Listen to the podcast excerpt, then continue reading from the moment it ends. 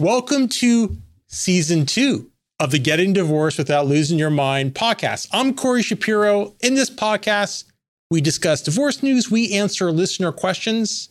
I sometimes provide my observations about relationships. I've been a family lawyer for a while. I have a lot to say. In divorce news, in Spain, we talked about this earlier on the podcast, but Spain made a new law pets welfare will be considered in divorce battles.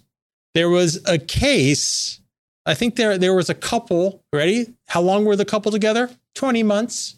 Thankfully, they only got a dog, not a child. They had a border collie named Panda, and they left the issue of who gets the dog to the court. And the court moved away, even though this was before the law, moved away from treating dogs as property to treating dogs as a living being. This is what I love about the law. like we're finally catching up 30 years later. Yes, most people treat dogs as a member of their family, probably one of the most treasured member of their family. So great job, judge, for getting reality. And they what they the judge did is they did a month on, month off. And when you're with the dog, you have to pay for the dog. You have to be co-responsible. The new language is you're co-responsible versus being a co-owner.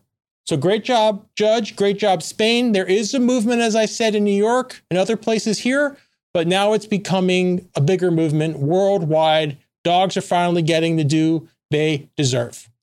All right, moving to the question of the episode. It comes from PY, who said that he met a wonderful woman. He's been dating for about three years. He proposed to her over New Year's, and then the very next week, she is asking for a prenup and he's put off by this. What's your thoughts? Well, first of all, PY, I thought that was a very romantic move. I love the New Year's engagement. So, congratulations on that. But then that romantic dream you had, like the next week, reality sets in. That's a short honeymoon for your engagement.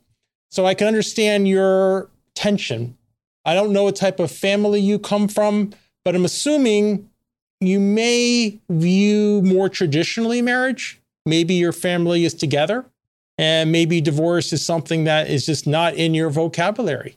And that's totally understandable.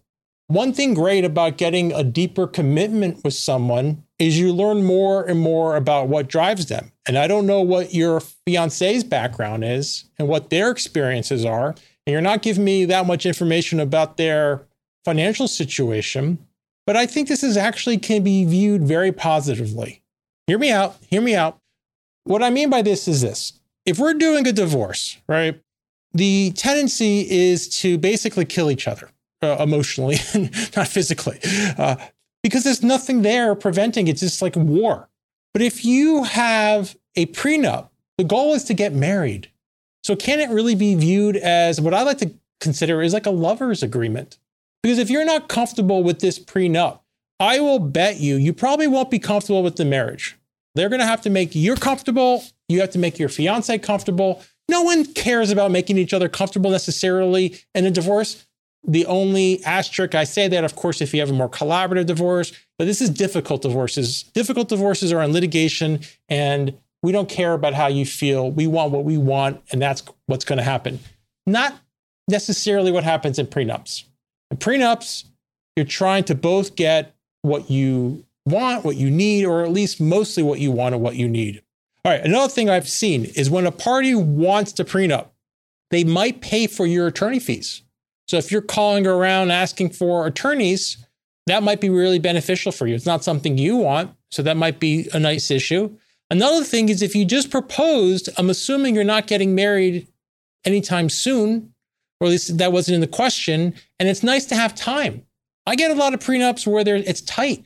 It could be just a few months, less than a month, and that's not recommended. So I think you're A plus in the timing.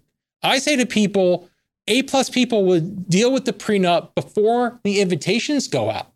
So although it might be a little abrupt, although maybe it could have been communicated to you in a little better way, as opposed to being just dropped on you like a hot potato, time's on your side. All right, so that's what I would say. And the last thing I would say, PY, is think of this. If I'm driving in a car with you and you're the driver, and I put on my seatbelt. Are you offended? No, you're not offended. That's just the way it is. And that's really what the movement is. The movement is, it's just more common. Might not have been common for your parents' generation, for most people, but now it is becoming more and more common.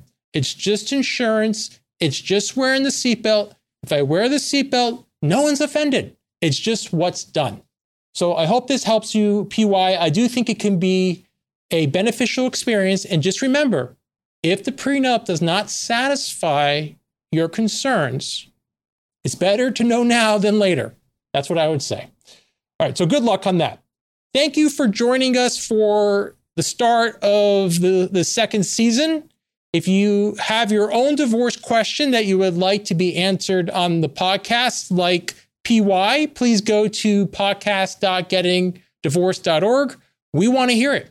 If you have feedback for the podcast, please send us an email to feedback at gettingdivorced.org. We're always trying to make the podcast as useful as possible. So I appreciate the feedback. Until next time, don't lose your mind.